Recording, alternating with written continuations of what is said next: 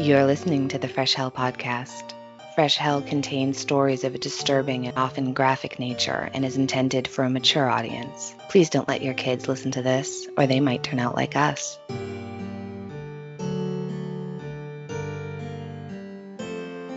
Hi, I'm Annie near Boston. And I'm Johanna near Vienna, and you're listening to your favorite international podcast. We are the True Crime and Macabre History podcast with two hosts on opposite sides of the Atlantic who have never met.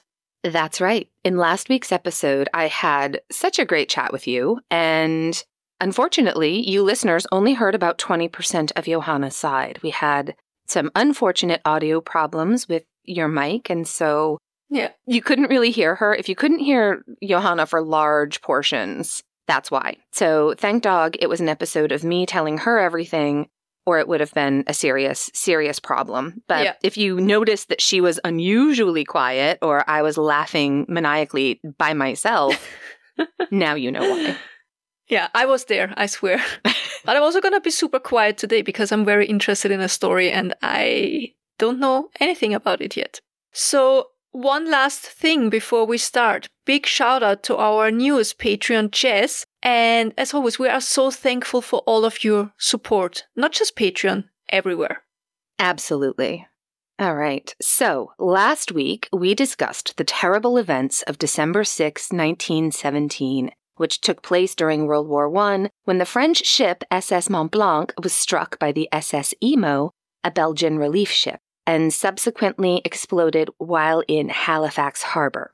Last week, I explained the sorts of injuries that you would see after a blast of this magnitude. We're going to talk more about that today. And I think when we left off last week, the massive explosion had just happened, and it would be followed by a tidal wave, then a rapidly spreading fire which would engulf the entire city, including the wreckage in which people, still living people, were still trapped.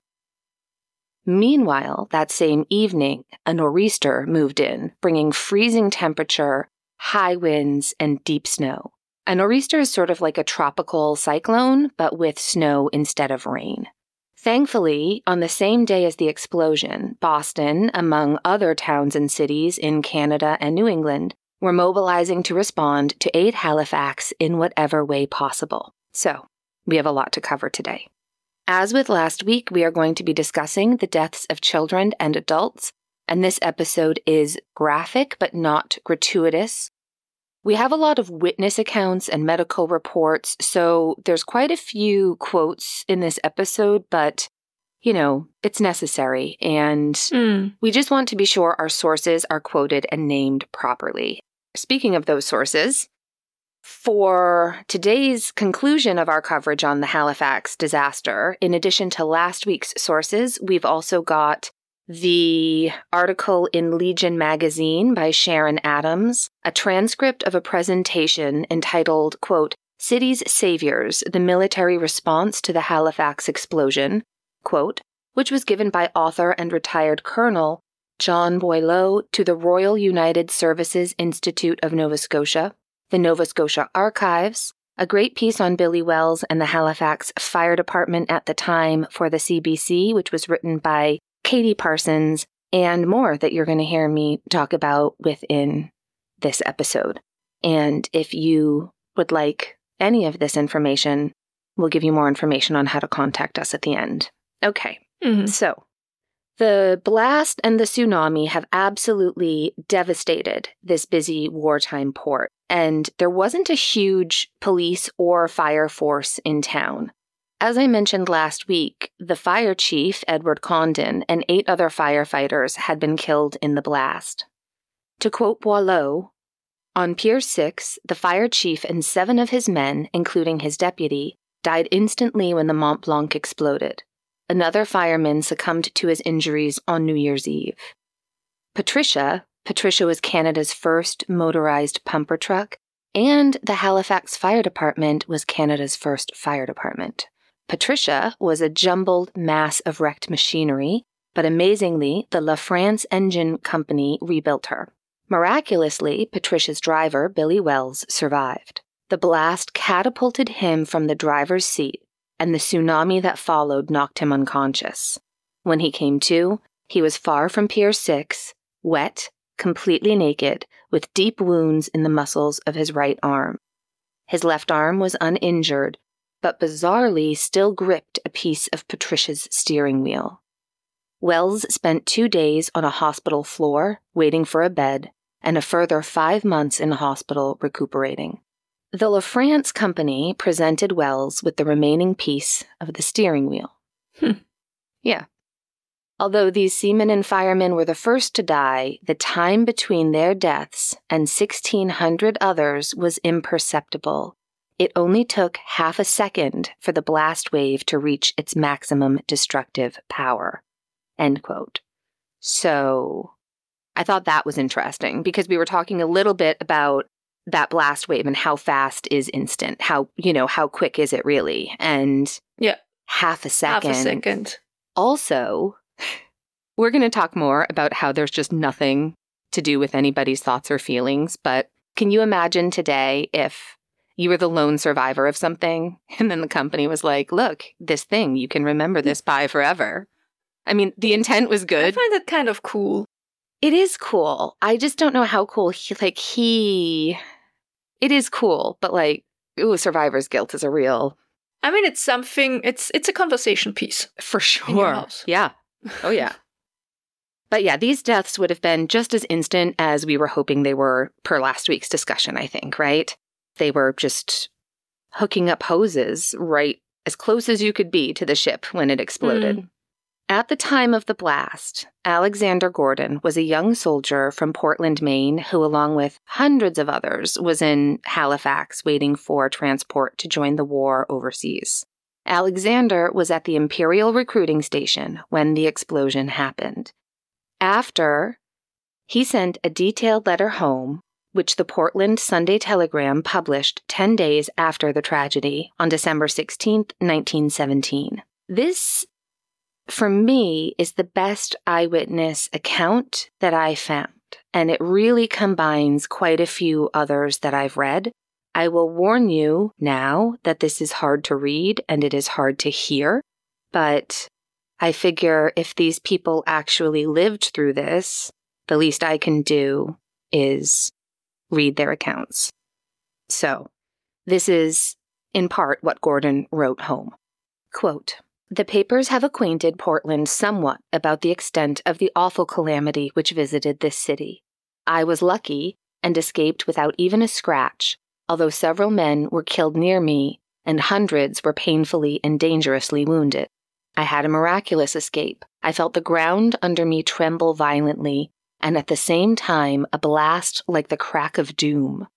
I remarked to the chap next to me, That's some blast, and had just finished speaking when everything seemed caving in and smashing about us. Part of the great armory roof blew in on us, as well as the great window frames weighing tons. Beams, girders, shrapnel, steel plates, glass, slate, and everything imaginable filled the air and were falling all around us. I made a dash for the opening, which brought me into a room from which there was no escape except the way I entered. Heavy articles crashed about me, and I retraced my steps at full speed, clearing everything in my way. Frankly, I thought I'd be killed, for the great walls shook, and why they didn't fall in mystifies me. I'll never forget the sight which greeted me when I regained the open. Bleeding men, women, and children, painfully cut, were about me in hundreds, and they were immediately joined by hundreds of civilians, panic stricken with fear, and many of whom were badly injured. I saw bleeding mothers running with injured babes in arms, and wounded children tugging along at their sides. All this was mere bagatelle to what I was to shortly witness when I went to another part of the town where the explosion was most severe. Here, hundreds of homes, warehouses, docks, freight and passenger cars had been simply obliterated.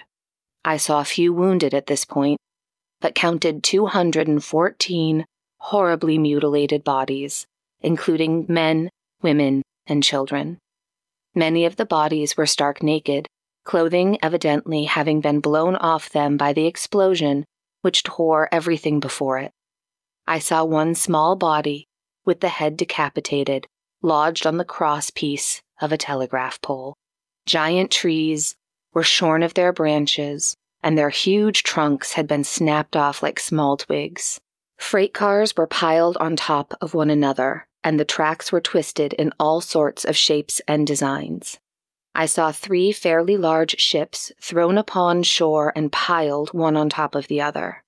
The gun on the munitions ship, which weighed tons, was found three miles away from the scene of the explosion.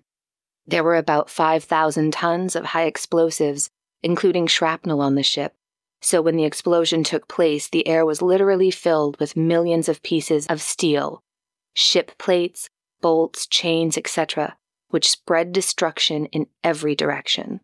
A short distance from the explosion, I witnessed the most heartrending scenes, for in this area the blast had not obliterated buildings, but had reduced them to complete ruins, crumbles, and had buried their occupants.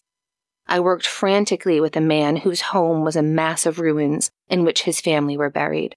We reached his two daughters, but they were beyond our aid, for both were dead. We could hear the mother moaning, but were powerless to help as we couldn't lift the heavy timbers without aid. Her moans soon ceased, and I presume she perished. I carried out a small boy and lugged him on my shoulders to a spot of safety. He was badly mangled and cried all the way of the journey. His father claimed he was all he had left out of five children. I saw a man who was crying and who told me between his moans that he had lost his whole family. I asked how many. He replied, Eleven. Just think of it. Incidents of this kind were common. I never imagined I could do the things I could do, but there was no time to think, and everybody was lending a willing hand. I carried mangled bodies, saw people die by the scores as I reached them, carried them, and still remained unaffected. Fire broke out in hundreds of places, adding horror and burning many victims still alive in the ruins. Also, in the midst of these terrible scenes, a new panic broke out when the alarm was given to fly for the distant hills, as the magazines at the fort would probably be reached by the flames. The scenes enacted upon the receipt of this information baffle description. I shall never forget them. However, the magazines were saved only by heroic work. There is so much suffering here brought about by the blizzard which followed on top of the disaster. Relief work is well in hand, and everything is now turned to reconstruction. End quote. So, there are some really awful things to think about in that eyewitness account. Mm. Yeah. There were a lot of different eyewitnesses' accounts that mention the child in the telegraph pole. I think that was something that probably the whole town had to see. So he also says in a letter that he thinks the trenches will be a lot easier to cope with than this experience was. And he actually was not the only military member to express that feeling, having seen both the front lines of war and the aftermath of the Halifax explosion. Lieutenant Colonel Frank McKelvey Bell assistant director of the Medical Services Military District 6 noted, quote, I have never seen anything on the battlefront equal to the scenes of destruction that I witnessed in Halifax today, end quote. I think his battalion was actually like the first, one of the first, like right at the front lines. And I mean, that says a lot because, uh, yeah, people always talk about the horrors of the trenches, the trenches. of World War One. Exactly so, right. Yeah. Yeah. But some of the stories are amazing in a slightly more positive way. So, another more well known case that's similar to that of Fireman Wells is the story of Charles Mayers. He was blown off his cargo ship, the Middleham Castle, and found himself on a hill overlooking the harbor, uh, naked apart from his boots, because again, his clothes had been blown off, which I didn't know that was something that happened until this episode. Did you know that explosions blow all your clothes off? I didn't know for sure, but that's something I kind of imagined. Yeah. That would happen. Yeah. So he comes to, and he is bruised and cut up pretty badly and absolutely filthy from that disgusting oily rain, and he's soaking wet. And he finds himself on a hill about a kilometer from where the ship was. So the hills, I think, ended up saving some lives because the town sort of as you leave the harbor you're going to be going uphill from the minute you leave the mm-hmm. harbor you know what i mean so you're looking down on it when you're in when you're in halifax and so what happened is he was blown up into the air and across i guess and the, the ground rising up with its natural topography saved his life because if that oh, hill hadn't yeah. been there right then he would have fallen yeah. that equal distance and would not have probably survived the fall so. Oh, yeah, that makes a lot of sense. Yeah. Wow. Right? Yeah. And he wasn't the only one. When he came to, apparently there was like a 14 year old girl in a similar state to him that he didn't know. And of course, nobody could hear anything. You know, they're, they're sort of blind. They're, they can't. And somebody came out with a raincoat and some pants for him, and Bob's your uncle. There are a lot of a lot of really good stories of babies and children that were found alive in the rubble because they were saved by a family dog. Mm. I know. The warmth kept them from freezing to death when the snows came. And then their barking alerted searchers to the presence of infants and children that were too weak to cry. So that was pretty amazing. Um, and always very happy for searchers when they find somebody still alive. But of course, not everybody was so lucky. If you can call being the only surviving member of your family lucky, Johanna, is your family team we all go down together, or do you travel in groups like royalty to protect the bloodline? we're the former. My family was always like, we're all going down together. I don't want to live without all of you. I'd say definitely number one as well. Yeah. But um, in a fight until the end kind of situation or kind of way, uh, my husband always gives me this. It's gonna sound so weird, I know, but he always gives me these drills on what to do, where to go, how to fall, how to cover, how to hide uh, what to do if somebody enters the house, blah, blah, blah, all these things. Maybe that's expected from a soldier, I don't know, but he does that. And, and yeah, I, I, I find myself when walking the dogs, now that it's dark early, thinking about the drills he gives me. And yeah. I think that's hand. I would love a drill. I love to just know someone else to tell me what to do. Great. Great. I love it. So, as we said, you know, 2,000 people died. About 1,600 of those were instant or nearly so. And then another 400 people would die in the days and weeks following the explosion, with over 9,000 injured. And of course, many people were permanently blinded or left with other really debilitating injuries. Those who survived raced home if they were at work in order to check on families and often found them all dead. In some areas, people rushing home from a less affected area could not even find their home in the rubble. So I think that previous, I'm not sure how clear it was. In that previous eyewitness testimony, what you can hear is that there are definite stages of where the blast hit, right? So closest, there's like nothing. Everything's been absolutely just obliterated. There's just nothing. But then there's a buffer zone where all the houses have knocked down, been knocked down, but the houses are there. And then beyond that, you've got houses with damage that aren't collapsing. Does this make sense? So kind of think of yeah, outward yeah. rings mm-hmm. like that. Yeah. So what was happening is people would rush from, you know, where all their windows had blown out to home and couldn't find home.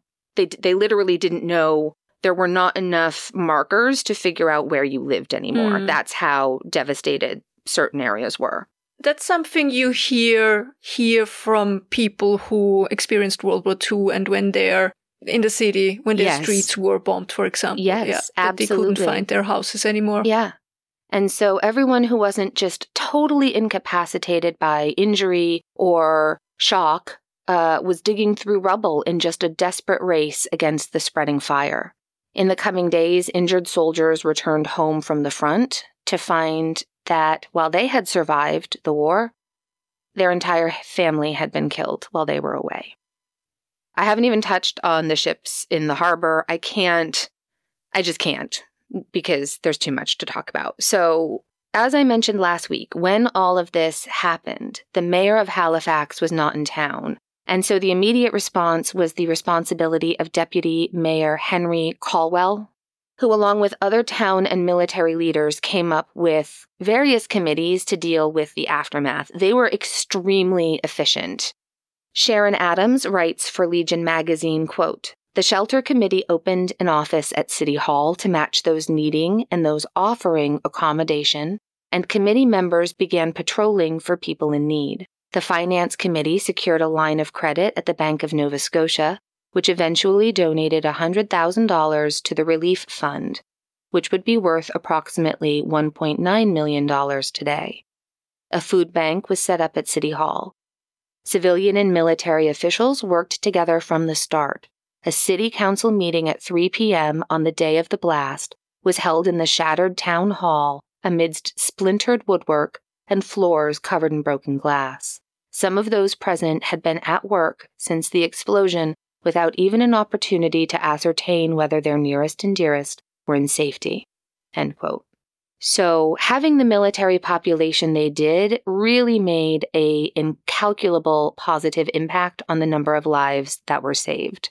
At the time of the explosion, there were approximately 5,000 soldiers in and around Halifax with about 3,300 stationed at the garrison permanently in order to defend the harbor, and about 1,700 or so who were either in Halifax waiting to leave for the front or about to arrive or had just arrived in Halifax before returning home from the front, if that makes sense. That's very valuable in in that kind of situation. So so valuable. And so I'm going to let an actual soldier explain better than I can. To quote Boileau, quote, Soldiers prepare for land warfare their entire uniformed life, and the monumental battles of the First World War gave an added impetus to this training. The destruction wrought on Halifax was, in every way comparable to the devastation the war brought to European communities in war zones. Soldiers and sailors, assisted by surviving policemen, firefighters, and others, dug through the rubble searching for survivors, fighting fires, setting up first aid posts, administering first aid, evacuated victims to hospitals or other medical facilities, collected and delivered the dead, and provided or delivered food, clothing, and blankets, as well as hundreds of other items, including supplies to board up blown out windows and doors, and guarded against looters, even though the Army and Navy had suffered casualties and damage to their facilities. Owners of serviceable cars trucks, and horse drawn wagons showed up spontaneously or were asked to transport victims to medical facilities. If they did not volunteer, their vehicles were forcibly confiscated. By 8 p.m., soldiers had erected 400 tents equipped with wooden floors, cots, blankets, light, and heat on the common in front of the armories to see to the immediate needs of the homeless or those without adequate shelter, plus a 250 bed emergency marquee hospital. The tents were barely used, however, partly due to a snowstorm the next day, but also because most civilians did not believe a tent could provide adequate shelter. End quote. I read so many letters to, to different people, but a lot of people had said, you know, we have to take in as many as we we can. Like not everybody was was super happy about having their houses packed with people, but most were. Of course, I understand that. Yeah, yeah. most were. That's also something that happened here during the war that people from example German cities like Dresden or Hamburg were sent uh, down south, and um, some ended up in Vienna and had to, you know, live in the in the apartments of the Viennese people, which can be rough. Yeah, can be rough, of course. It's funny because I recently looked into finding out how one went about hosting, like if volunteering for that in certain situations, and was kind of told, no, that's not really a thing anymore. Yeah, I think nowadays there are a lot of regulations yeah. for these kind of things. Yeah. All right. So you remember Dr. Clement Ligoure, who we spoke about last mm-hmm. week, who wanted to join the number two construction battalion but was passed over for the job.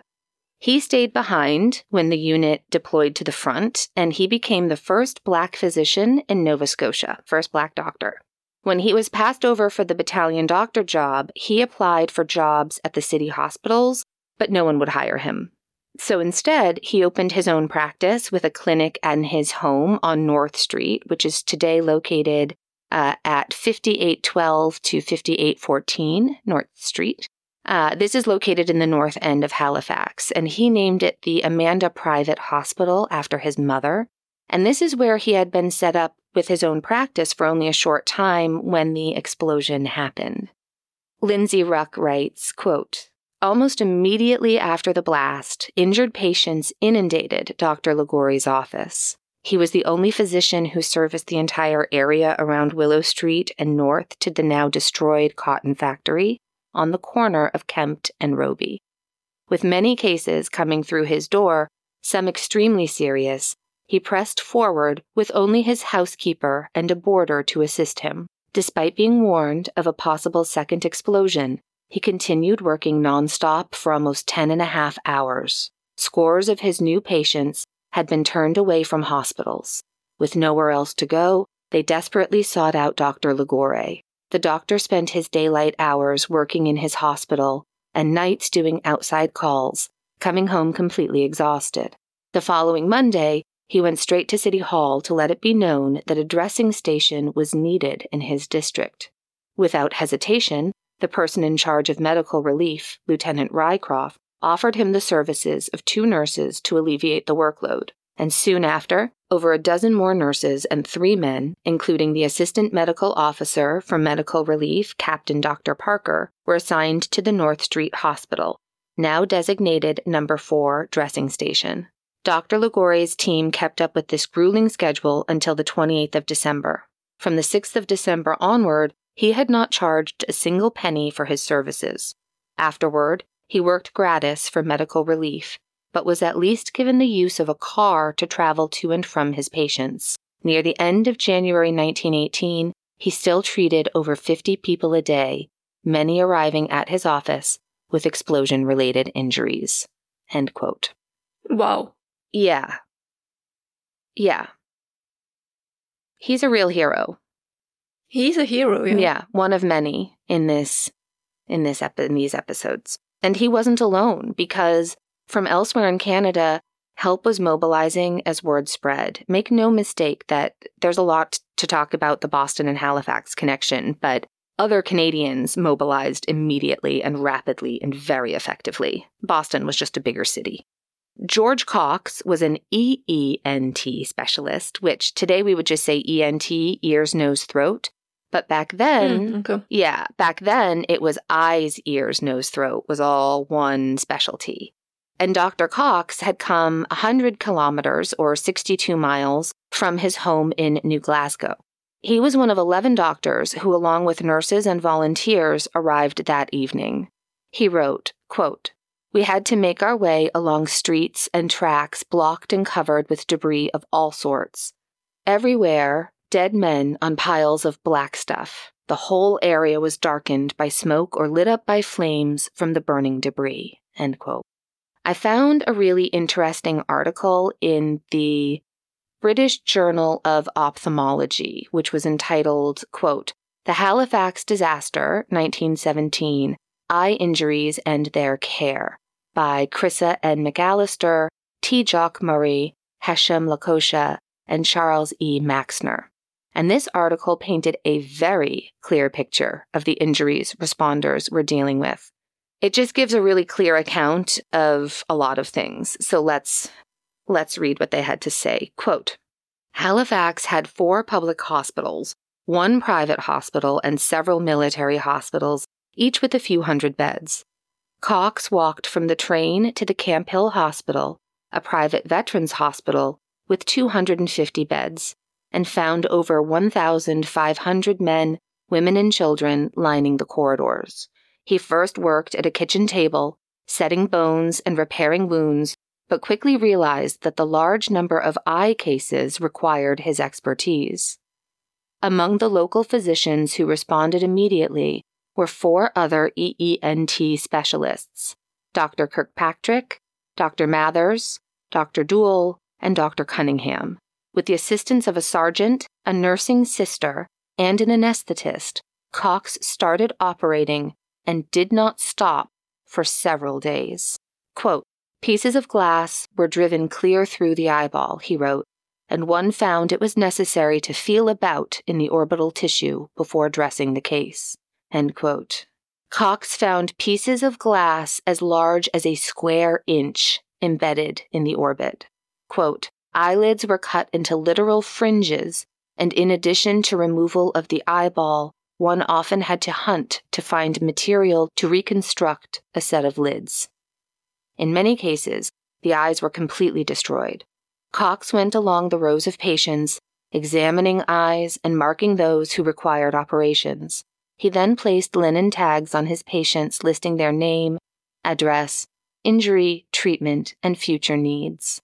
Cox performed 75 enucleations, which is the removal of the eyeball, and five double enucleations in four days. 75. So 85, he removed 85 eyes in four days, all under chloroform anesthesia. He did not record the total number of patients he treated. In many cases, it was not possible to do a formal operation. Several corneal perforations had an associated prolapsed iris.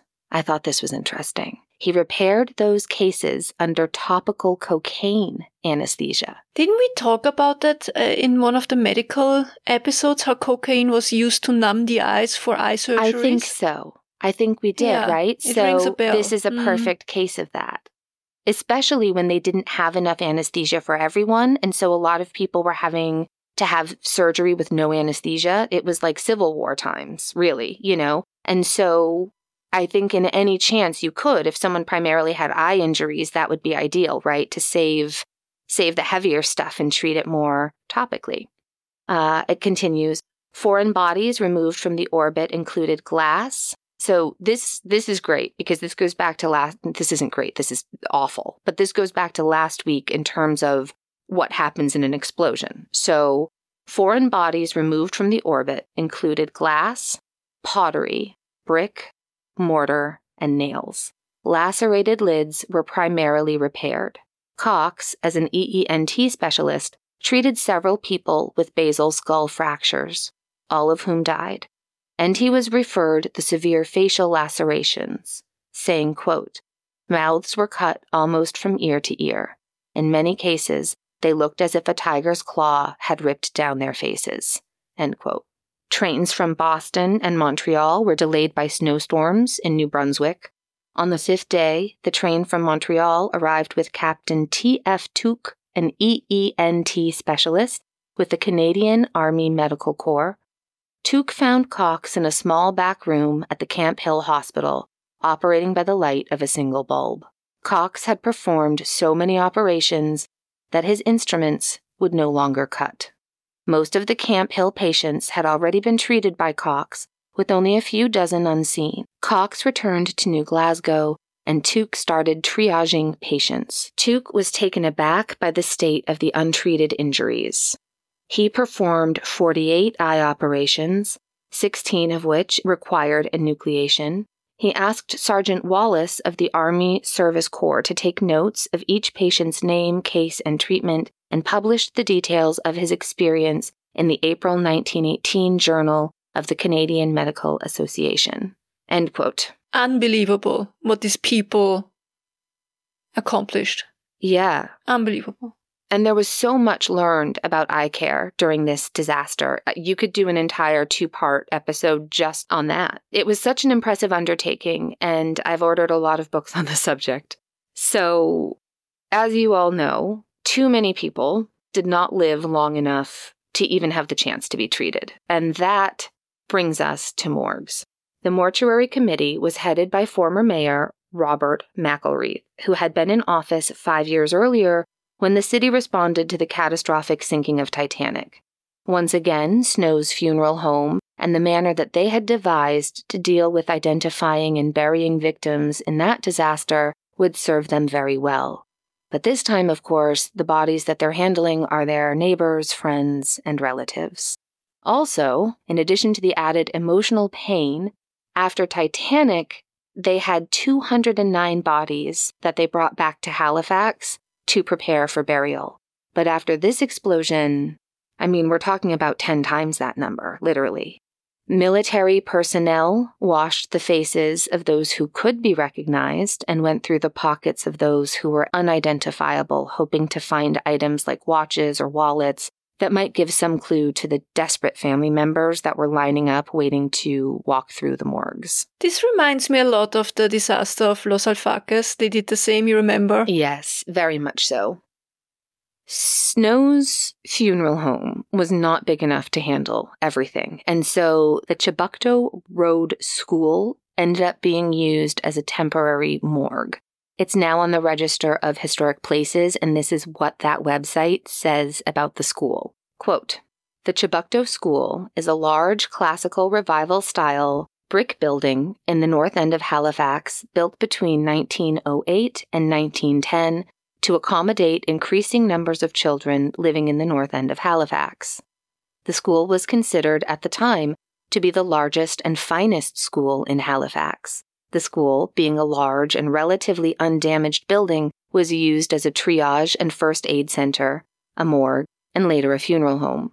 During this time, students were sent to other schools. However, the school was eventually returned to its original use.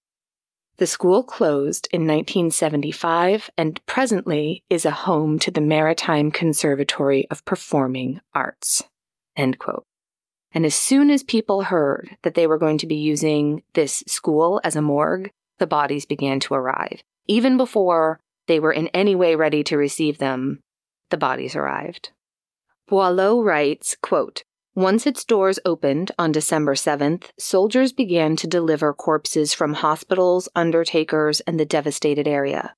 Embalmers came from across the province and further away to assist the overwhelmed local ones. Each body was numbered, described, and an exact record made of where it was found. Most of the bodies recovered from Richmond were burned to some degree. Sometimes, this reminded me of Los Alfaques, Sometimes the only entry made was, quote, charred remains, or similar wording. Workers carefully cataloged personal effects and put them into numbered mortuary bags, along with any undamaged clothing. As many as 70 soldiers assisted in this difficult daily work at the morgue. Another 25 to 50 servicemen formed digging and covering in parties at various cemeteries on a daily basis. Soon, a steady stream of ambulances, wagons, and private cars arrived at its doors, laden with the dead, from 9 a.m. to 10 p.m. daily. Burials of unidentified bodies began on December 17. 95 badly charred remains were interred that day. The funeral service took place beforehand in the Chebucto Road schoolyard, witnessed by about 3,000 people. To the music of the Princess Louise Fusiliers Band, soldiers carried wreath adorned caskets from the basement and laid them in rows outside. Protestant and Roman Catholic services followed. Afterward, soldiers loaded the coffins onto trucks, took them to the Fairview or Mount Olivet cemeteries, and placed them in waiting graves. This is the Fairview that's the one you mentioned in the Titanic episode, right? Yes. So that particular cemetery is now very, very high on my list because it has both grave sites of hmm. Titanic mm. and Halifax. Boileau continues, quote, additional burials took place until Christmas Eve. Can you just imagine? Like, this is, I don't know, all I can think about is months and months of just, uh, well, basically just a month, the entire month. Yeah. Quote, Additional burials took place until Christmas Eve. Authorities buried a large number of unidentified remains in a bare patch of ground next to the new railway cutting through the western side of the peninsula toward the new train station. More bodies continued to be found until well into the spring, when workers completed a proper clearance of the wreckage.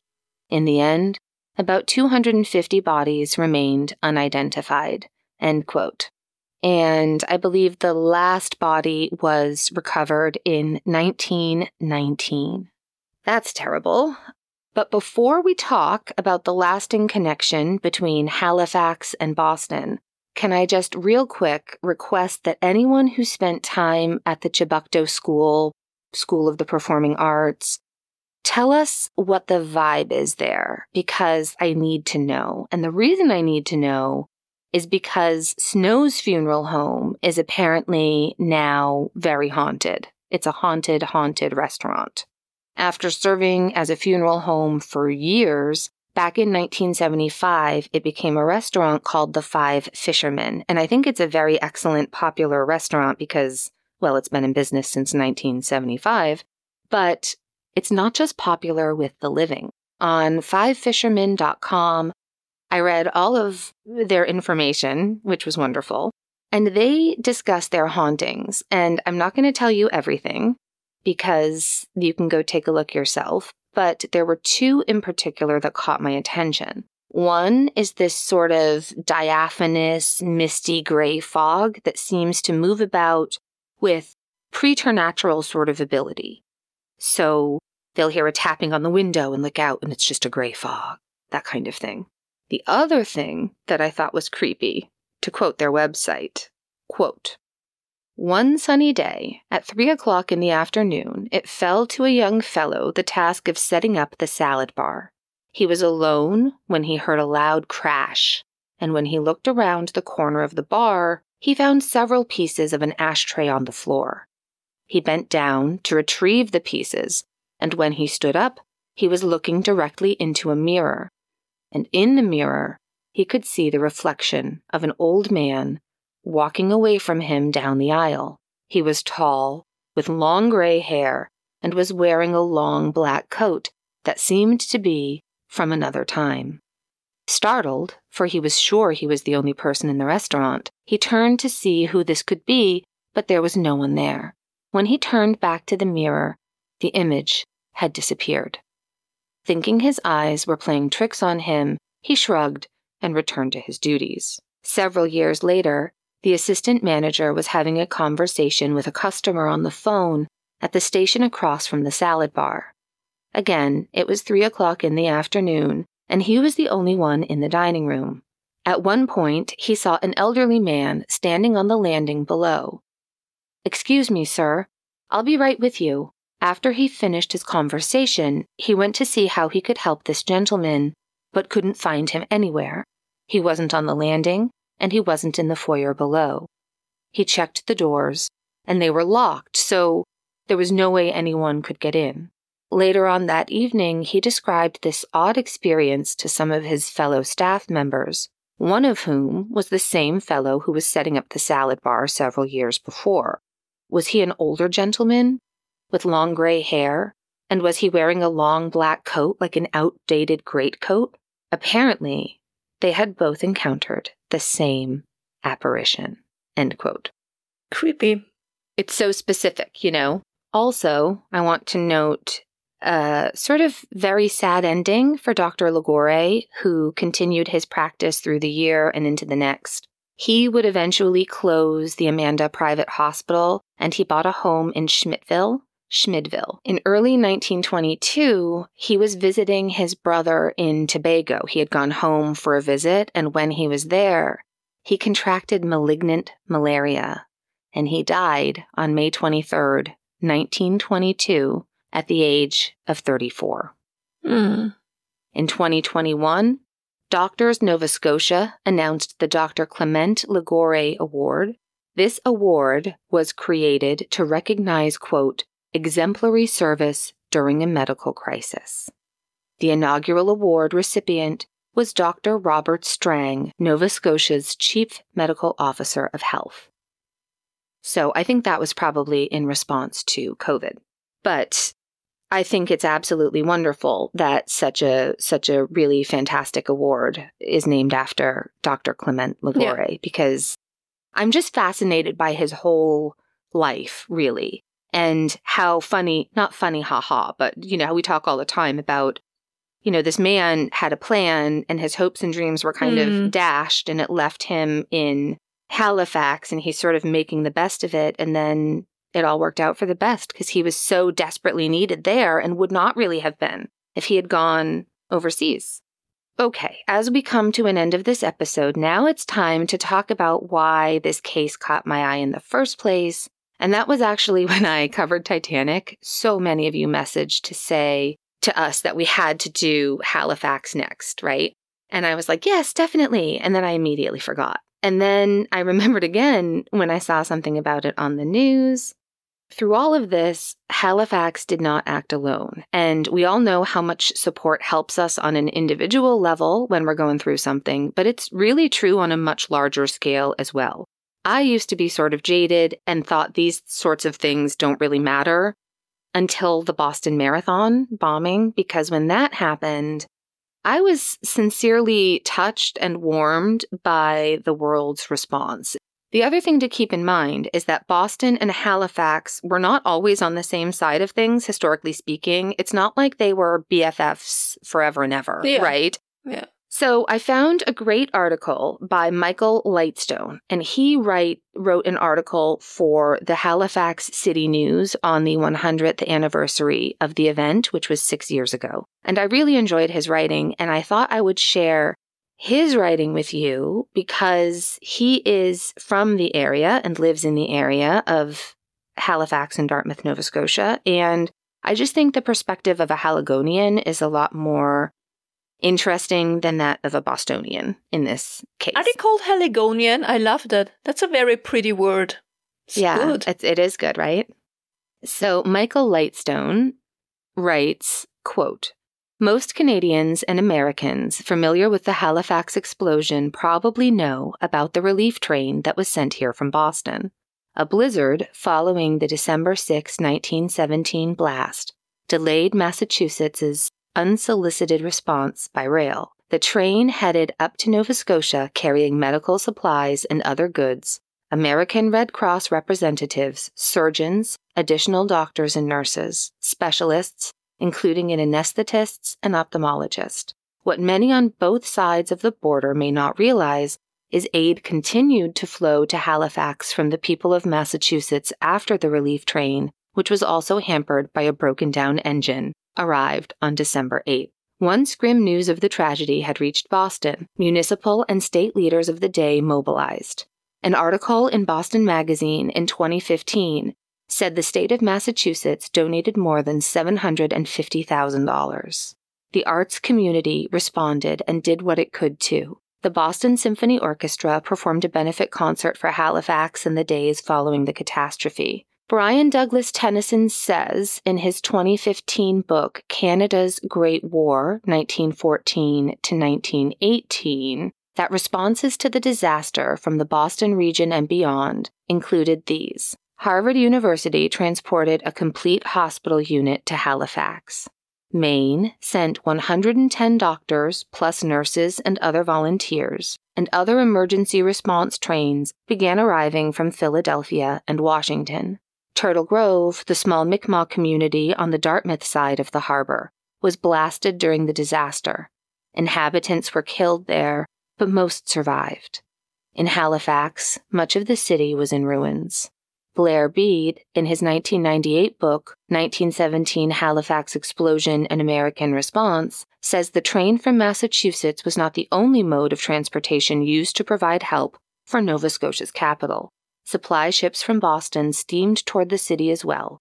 The aid from Massachusetts didn't stop precisely a century ago, Tennyson notes in his book. Quote, Upon the Americans' return home, he wrote, many of the people involved in the relief effort formed an organization which they called the Halifax, Massachusetts Relief Associates, which worked with Halifax and the government of Nova Scotia for the next five years to improve the lives of survivors. Quote, Tennyson's book says the people of Nova Scotia, and particularly Halifax, were astonished and gratified by the unconditional assistance, swift, well organized help given by the Americans 100 years ago. End quote.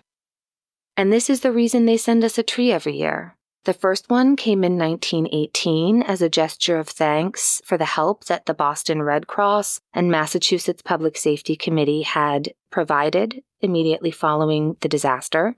And then it stopped for a while because I think probably just PTSD. There was just so much trauma, and you read a lot of reports where people just didn't talk about it Yeah. you know, the work of historians like Kitz and others have done so much to bring this event back to us and keep everybody from forgetting because that that was close to happening I think. Not really Mhm. forgetting, but there was so much trauma and so so many people didn't want to speak that we almost lost the entire generation that lived through it. In 1971, the Lunenburg country Christmas tree producers revived the tradition and it was eventually taken over by the government. And today's trees don't come from lots, but from the land belonging to private citizens who happily give these trees that matter to them to us. I think that's lovely. I'm glad they restarted that tradition. I am too. It's just nice to be reminded of the good in the world and it's it's just yeah. nice to remember that people care. Thank you so much. That was really extremely interesting. Very sad. Horrible, but yeah. Thank you to all of the authors and researchers who provided me with really unlimited amount of information. This was a tough one just to pick and choose what I wanted to talk about. So I was really thrilled to find a few key sources that uh, summed up everything else I had read so so beautifully. All right, uh, something good. Should I go so you can please relax for a second? Uh, my something good is that well, I have to say that for the last two or three days it has been snowing on and off, and today is, is a lot of snow here. We're not used to it here in the region because I think I mentioned it. We're in the wine region, so it's a little bit milder climate. But uh, I just heard that the fire sirens went off while we were recording, and apparently there was a, an accident on the street. So it's it's a day to stay at home, and that's my something good that we have a roof and we have firewood and we're safe at home and we're not cold out there. Which I had to think about when you said that the blizzard, the nor'easter, was coming for them, and yeah, I think it's it's something to be grateful for. Yeah, yeah, yeah absolutely. How about you? We had a really lovely Thanksgiving. It was so relaxed. We had dinner at a good friend's of ours home with some other friends, and it was just one of the nicest, most relaxing Thanksgivings that we've had in a long time. And I left Opus home alone for five hours with Bean, so he I didn't worry because they were they were together. Yeah and they're good now. They're better. He's not dragging her around by her head as much. So that feels like a win. But yeah, just very thankful for for everyone. For all the good things. Just try to focus on the good things. 1000%. Yeah. Yeah. All right. If you enjoyed this episode or any of our other episodes, please do us the huge favor and go to your podcast app and see if you can leave us a rating and or review. It really helps us. And other ways to help us and support this podcast is by sharing our content, uh, recommending us. Uh, if somebody in a Facebook group asks, Hey, do you know a really cool podcast? Tell them Fresh Hell Podcast is the best. Uh, you can go and check out our Patreon. We just had to get together last night uh, because of the snow that was going on, my internet kept cutting out in the end, but it was still very lovely. I had such a great time, and Annie as well. And we uploaded another episode of Tell Me Everything today. And for everything else, please go to our webpage, freshhellpodcast.com. There you find all the links. Contact us via freshhellpodcast at gmail.com. And that's it. Please be kind to your pets, say hi to them, tell them we love them, hug them, kiss them, cuddle them, put them under the blanket, or uh, give them enough water and keep them cool if you're on the other side, on the other hemisphere. and uh, be kind to your fellow human being. And the most important thing is be kind to yourself. I know it's hard. It is hard. Also, be kind, rewind. Sorry. I think we we've outgrown that. Have we? have we? Just remember, as Churchill infamously said during World War II, if you're going through hell, keep going. Choose. Bye.